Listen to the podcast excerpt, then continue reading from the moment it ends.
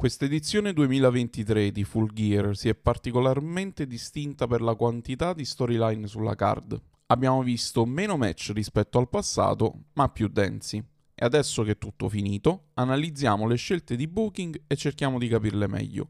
Io sono Mario Palmieri e questo è No Words Barred.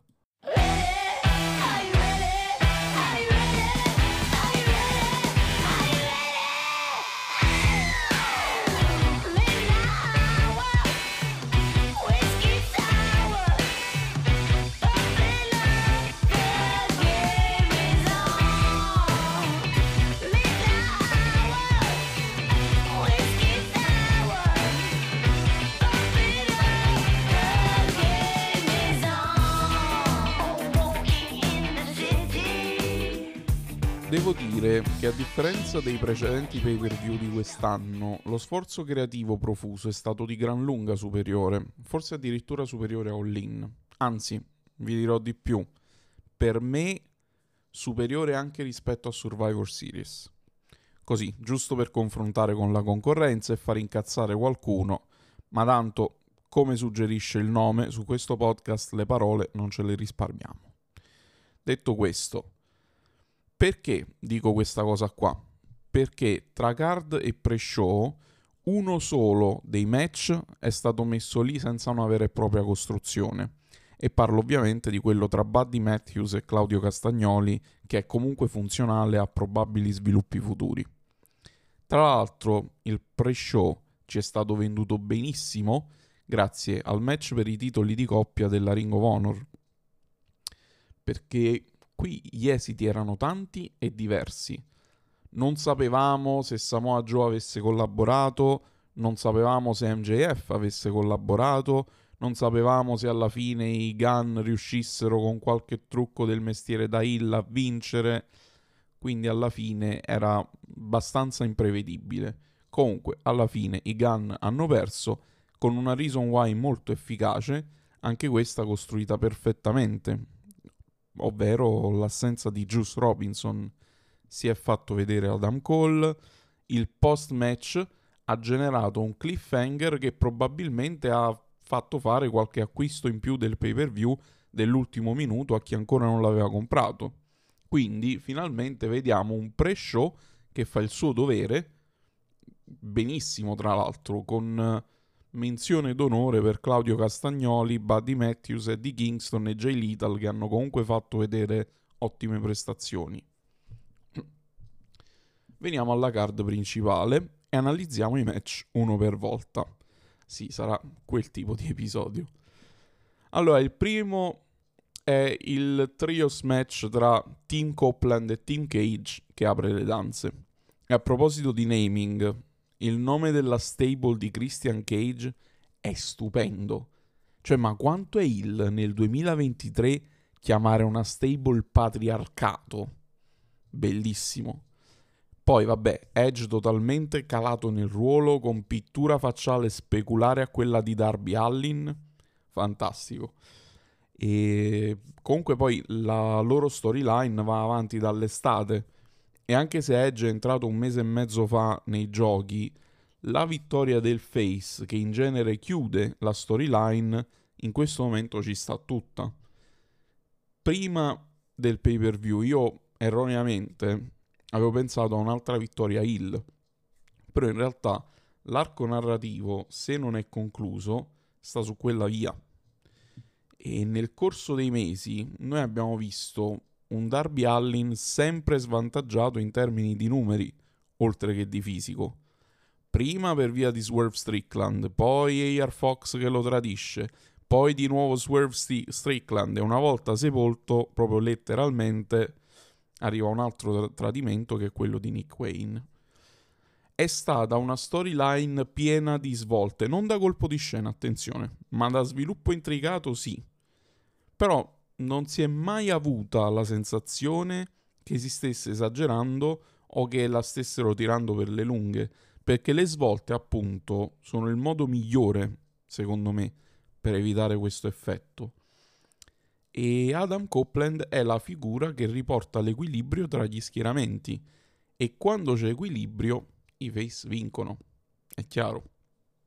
Io sono convinto che questa vittoria serva un attimino a smarcare Darby Allin e Sting da questo feud, visto che la carriera di Sting arriverà alla conclusione tra qualche mese.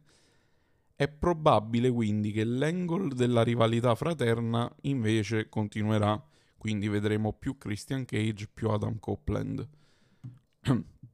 Andando avanti, vediamo una giusta rivincita tra Orange Cassidy e Jon Moxley. E io credo che questa fosse l'intenzione fin dall'inizio, con un rematch che sarebbe stato costruito in maniera più diretta se Moxley non avesse preso quel brutto colpo alla testa, diciamo. Però qua si vede la bravura del booking, perché il booking ha fatto in modo di generare un confronto tra i due anche quando la cintura ce l'aveva Ray Phoenix.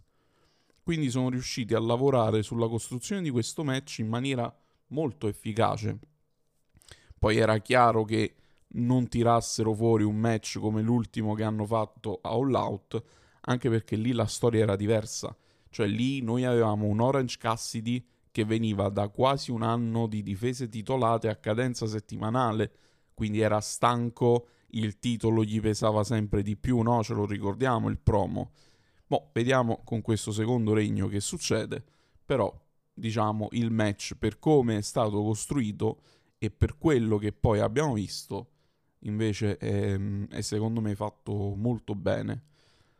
Poi dopo è venuto il momento comedy della serata, che nel nostro caso l'ha nottata, che onestamente mi ha sorpreso come posizione nella card. Però visto il tenore del match, secondo me il momento giusto per spezzare un po' il ritmo era proprio questo. E c'è questa versione Marilyn Monroe di Toni Storm che a me sta piacendo molto. Cioè è un modo di far ridere, tra virgolette, molto efficace, perché non è il personaggio a essere esilarante, anzi è pure introspettivo se vogliamo. Per capirci, non è che, cioè, Toni Storm non è Danhausen, e qua è il contesto che diverte. Cioè lei che a Rampage la sera prima porge il copione del match a Emi Sakura, con Chris Jericho al commento che dice: vedete quando si dice che il wrestling è predeterminato? Fa ridere in un modo autoironico e anche brillante, secondo me. E poi pure la scorrettezza, no? Che l'ha portata alla vittoria contro Hikaru Shida. È stata un po' una scenetta simpatica.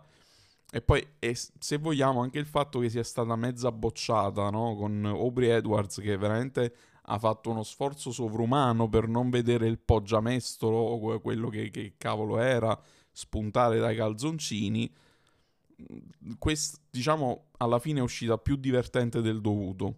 Resta un errore, sia chiaro, però fortunatamente è un errore buono, secondo me. Mo adesso vorrei solo vedere un regno femminile di almeno 100 giorni, visto che manca da parecchio. L'ultima è stata Jamie Hader. Le carte in regola ci sono, stiamo a vedere. Subito dopo abbiamo avuto il 4-way ladder match per i titoli di coppia. Anche qui la storia è stata fondamentale per non fare il solito assembramento di team a casaccio, che poi il match diventa uno spot fest. E infatti, no, se noi andiamo a vedere in termini di partecipazione, la differenza si è vista. Non abbiamo visto i Lucha Brothers, non abbiamo visto il Blackpool Combat Club, non abbiamo visto i Young Bucks, che comunque ci torniamo tra poco. Cioè avevamo gli FTR come usato sicuro. I campioni comunque erano un inedito assoluto, i fratelli Muñoz Gonzalez e l'House of Black con Brody King che faceva da giusto contrappeso, secondo me, a Big Bill. Poi per questo match, vabbè, siamo partiti con un po' di carte mischiate, però siamo arrivati alla fine con un po' di ossa mischiate. E, diciamo, i campioni hanno puntato molto sulla strategia conservativa. E questo funziona molto bene nella narrativa heel, no? Lo vediamo spesso. Personalmente io mi aspettavo un regno breve di Ricky Starks e Big Bill, però apparentemente direi che ci sbagliamo. Però qua diciamo la storia è alle fasi iniziali e probabilmente la rivalità tra questi due e almeno uno degli altri tre team continuerà. Io personalmente vedo gli FTR fuori dai giochi per un po'. ma ovviamente non faccio io il booking, quindi non lo so. Però diciamo gli FTR adesso sono in quella fase in cui non gli servono i titoli per essere over, cioè ormai hanno uno status, quindi il titolo lascia il tempo che trova, sono quel tag team che quando non sai a chi dare il titolo lo dai a loro, semplicemente, proprio perché sono usato sicuro, ecco. Sicuramente l'House of Black non si ferma qua. I booker li hanno costruiti bene, secondo me, per questo appuntamento. Soprattutto il grosso, secondo me, l'hanno fatto in quell'episodio di Collision in cui fecero andare via la luce per 3 volte. Là si vede che è un booking che lavora bene coi wrestler e sfrutta la loro unique selling proposition, per così dire, per sparare un diversivo dopo l'altro e mantenere alta l'attenzione sulla puntata. E a proposito poi di House of Black, finalmente Julia Hart che vince un titolo. Questa è la storia che mi è piaciuta di più dopo quella che comunque continua a evolversi di MJF. Io adesso penso a tutti quelli che si sono chiesti circa un mesetto fa: ma perché far perdere Julia Hart con Chris Statlander e non farle vincere subito il titolo? Questo era il motivo. E a livello narrativo funziona. Cioè, allora, la spiego in maniera un po' più tecnica questa. Pensiamo alle 8 fasi di Watts, ok? Allora abbiamo Julia Hart che inizia la ricerca del titolo, perde perché si accorge che l'ostacolo è troppo grande da superare.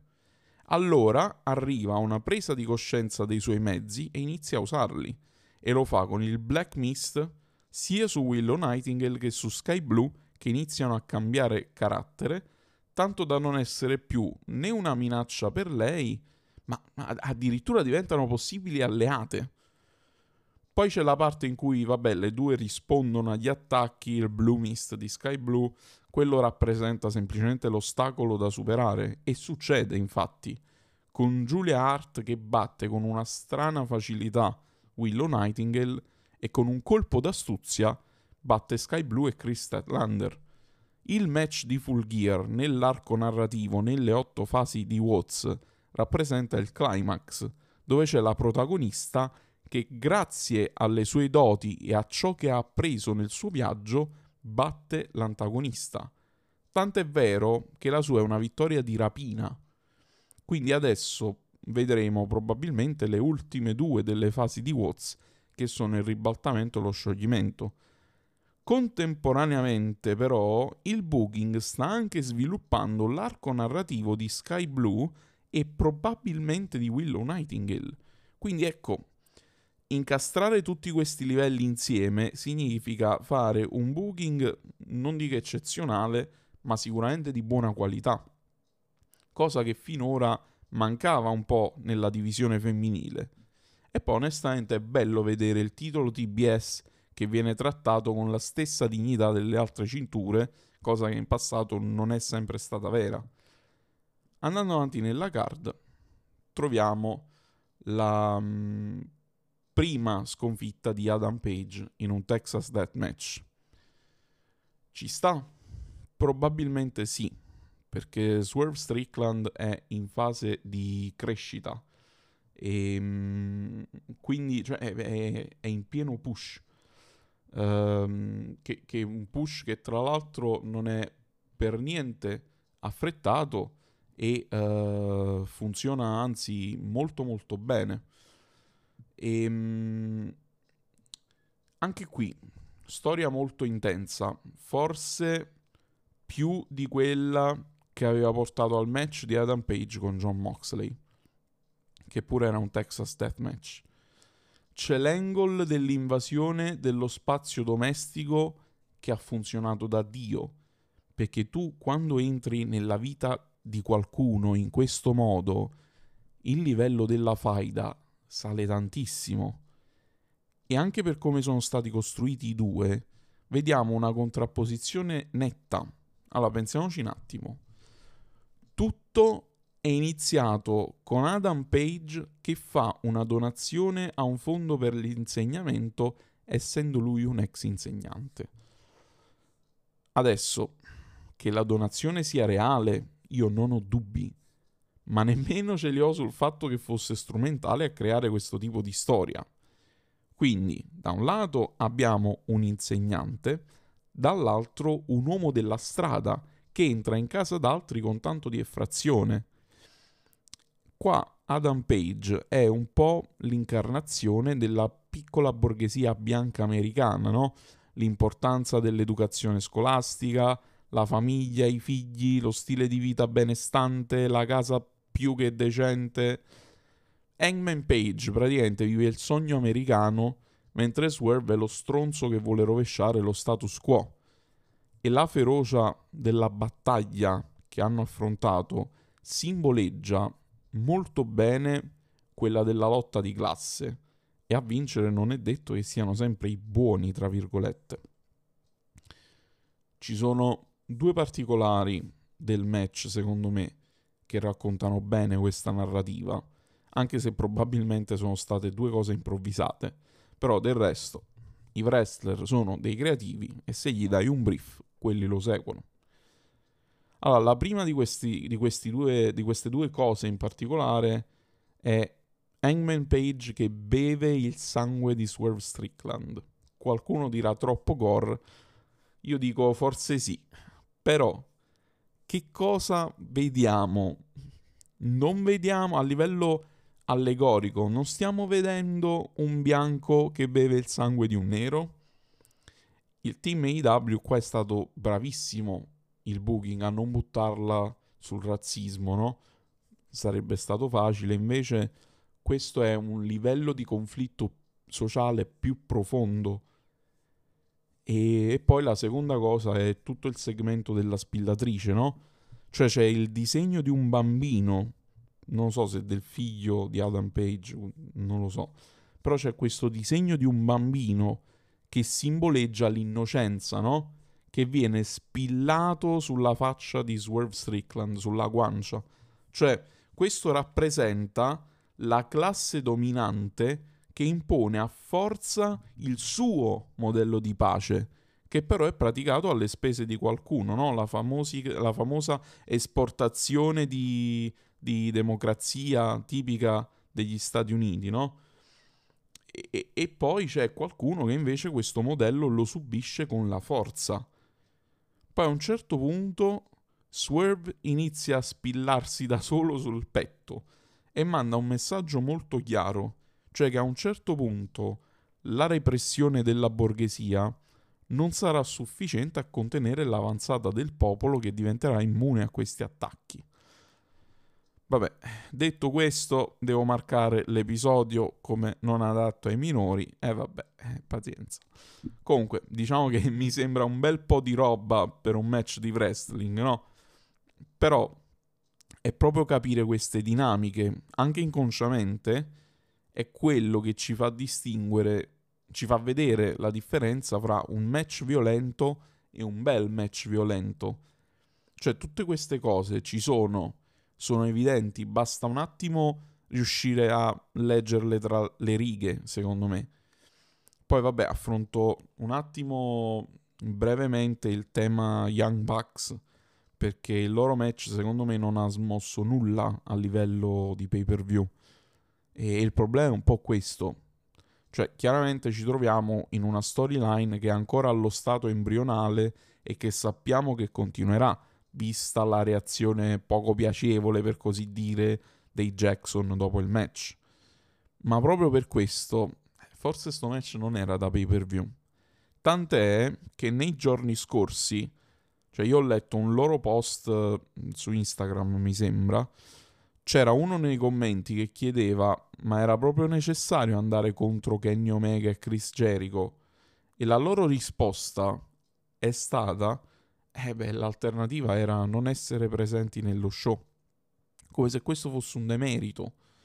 Poi sono andato a controllare e effettivamente i Young Bucks sono stati presenti in tutti i pay-per-view della AEW dalla sua nascita fino adesso. Tutti! Ecco, allora, a me questo mi fa pensare che certe volte sia vero che hanno un po' forzato la mano pur di essere presenti. Poi, che abbiano contribuito tanto a mettere over diversi tag team, io questo non lo metto in dubbio, e la storyline, seppure in una fase iniziale, comunque c'è ed è stata costruita bene. Però adesso siamo ancora forse, come dire, in quella fase di tensione, no? Dove c'è questa corda tesa che sta per spezzarsi di nuovo con Kenny Omega, però non si è spezzata ancora. E adesso comunque ricordiamo che Kenny Omega e Chris Jericho hanno una title shot per i titoli di coppia, quindi diciamo non finisce qui, ecco, anzi è appena cominciata. Però a parte il solito repertorio, anche proprio a livello di ring, no? Di quello che abbiamo visto nel ring, a parte il solito repertorio, io onestamente non ho visto granché, una grande azione. Cioè, forse questo match si poteva anche mettere in una puntata settimanale di Dynamite o di Collision. Comunque, non ne parliamo più.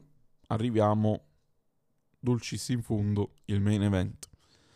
Allora, io chiaramente non ho mai pensato, nemmeno per un secondo, che Adam Cole potesse affrontare seriamente il match, tranne quando è suonata la campanella. Allora, io in quel momento, non so voi, ma veramente ho avuto paura. Poi per fortuna sono arrivate le sirene dell'ambulanza e abbiamo visto un match degno di un film di Rocky, con tutto quello che significa nel bene e nel male. Mo, qualcuno mi dirà, perché mi è stato detto, che l'angle dell'ambulanza che lo riporta nell'arena, tra l'altro con lo stesso MJF alla guida, è una cosa che aveva già fatto la WWE anni fa. Sì, ma io rispondo che quella che aveva fatto la WWE era una cosa che aveva fatto la WCW anni prima. Cioè, il concetto è che secondo me non c'è nulla di male a ripetere un angle di successo. Accade in continuazione e nessuno se ne lamenta. Quando io ho parlato dello Screwjob di Montreal, ho spiegato anche come la WWE abbia tentato di riproporlo più volte negli anni, almeno fino al 2011. Poi, vabbè, per il resto, match assurdo, spot assurdi. Per esempio il cutter in volo dall'apron, per citarne uno, che mi ha dato un po' le vibe di quello stomp che diventa RKO a WrestleMania. Poi MJF ha venduto l'infortunio da Dio, secondo me, e Jay White è stato molto bravo a metterlo over senza farsi del male a livello di personaggio, ma in questo lui è bravissimo, lo abbiamo visto anche in New Japan Pro Wrestling. E quindi, insomma, finisce la parabola della cintura rapita, ma a questo punto dobbiamo parlare di una cosa. Di solito si dice che dobbiamo parlare dell'elefante nella stanza, ma qua l'elefante è rimasto fuori, ovvero non abbiamo ancora un nome, un volto dietro la maschera. Ci abbiamo in mezzo una title shot di Samoa Joe all'orizzonte, gli Acclaimed fuori gioco, Adam Cole che a questo punto non sembra proprio essere il mastermind di tutto questo, Roderick Strong che secondo me non è proprio adatto a fare una cosa del genere, e Will Ospreay che è stato svelato come nuovo All Elite in maniera esplicita, quindi senza inserirlo in un angle. E la cosa strana è che nel pay per view non c'è stato nessun accenno alla cosa, se non in telecronaca. Quindi a questo punto abbiamo una costruzione più a lungo termine che andrà avanti fino a World's End, in casa di MJF a fine anno, tra l'altro, con lui che l'anno prossimo è in scadenza, anche se secondo me ha già rinnovato e non ha fatto sapere nulla. A questo punto però un po' di strade tornano a essere possibili, per esempio la strada Nick Nemeth, no? Che si diceva non è ancora tempo perché è ancora sotto clausola di non competizione, però adesso attenzione. Oppure c'è quella che a me farebbe impazzire tantissimo, che è comunque possibile, cioè c'è un MJF in pieno disturbo dissociativo tipo alla Fight Club, per capirci, no? Cioè che lui che è diventato talmente face che reprime la sua parte heel, ma che questa poi viene fuori dissociandosi dalla personalità principale. Cioè sarebbe una cosa molto forte, io non la vedo impossibile. Comunque vabbè, questo è Fanta Wrestling e Fanta Booking per quello che ne sappiamo, quindi non diciamo nulla. Diciamo che comunque la cosa che secondo me ha generato più vendite in assoluto per questo pay per view è quella che proprio è mancata, la maschera. Chi c'è dietro la maschera? E comunque vabbè, diciamo che non è detto che questa sia una scelta creativa fallimentare, È solo, come dire, cavolo, ci aspettavamo il grande reveal, invece non è arrivato. Beh, comunque, io vi ringrazio per avermi ascoltato fino a qui. Vi ricordo che potete seguirmi su Instagram, dove posto contenuti extra e annuncio nuovi episodi. E vi do appuntamento alla prossima settimana. Ciao!